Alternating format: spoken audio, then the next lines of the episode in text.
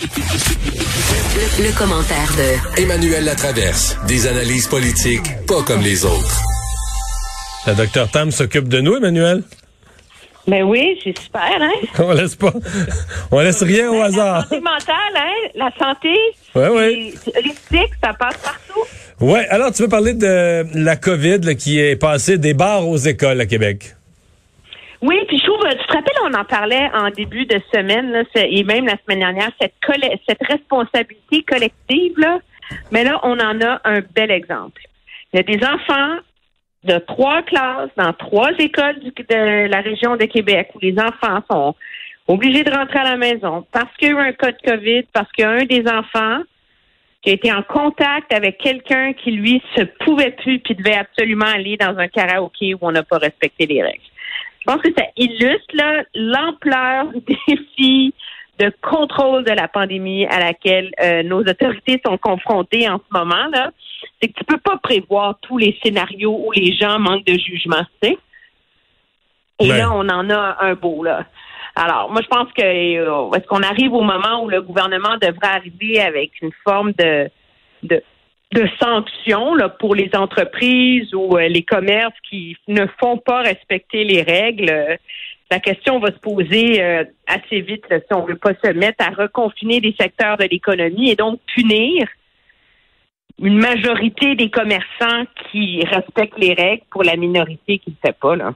Ouais, parce que c'est ce qui risque d'arriver. Je veux dire, si, euh, par exemple, s'il y a trop de cas dans les écoles, là, on va dire, bon, ben là, les bars, on les ferme. Je pense que personne veut, personne veut arriver à ça. Le docteur Arruda a encore dit aujourd'hui qu'il n'était pas question pour lui de fermer les, euh, les bars, euh, mais euh, il faudra à ce moment-là sanctionner, sanctionner ceux qui, euh, ceux qui sont l'exception, ceux qui font pas le travail.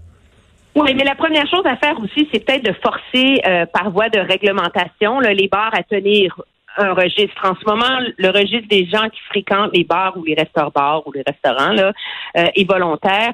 Il y a d'autres juridictions au pays qui ont rendu ces registres-là obligatoires. Et ce qui veut dire que quand il y a une éclosion, ça va immensément plus vite retracer qui sont les cas potentiels. La réalité, c'est qu'on a commencé à parler du karaoké à 11 heures, à 13 heures euh, lundi matin, puis on est mercredi après-midi quand on est capable de vraiment dresser un portrait dans cette course-là pour interrompre la chaîne de contamination, ben le nerf de la guerre, c'est la vitesse à laquelle la santé publique. Alors, je pense que ça, ça fait aussi par- partie des questions que la, la santé publique va devoir se poser pour se donner les moyens d'accélérer ses méthodes d'intervention. En 30 secondes. euh, alors, on connaît maintenant les deux Québécois qui auront des fonctions parlementaires, des officiers, des officiers parlementaires de Erin O'Toole. Oui, on récompense euh, la loyauté avec euh, Richard Martel qui vient remplacer euh, Alain Reyes comme lieutenant politique de très, très grosses chaussures à porter pour lui quand on pense que M. Reyes était décrit comme le meilleur organisateur que les conservateurs aient connu depuis euh, 30 ans au Québec. Et Gérard Deltel qui devient, ça de mémoire, là, le premier Québécois francophone à occuper le poste de leader parlementaire du Parti conservateur. Alors, c'est un poste très prestigieux qui va lui donner beaucoup euh, de temps de glace et qui reconnaît, je pense, son talent d'orateur et de parlementaire là, à la Chambre des communes. Bien, merci beaucoup, Emmanuel. Ça me fait plaisir. Au revoir. Au revoir.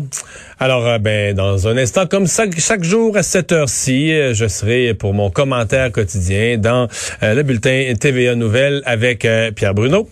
Alors, on va aller à la pause et on revient avec cette discussion.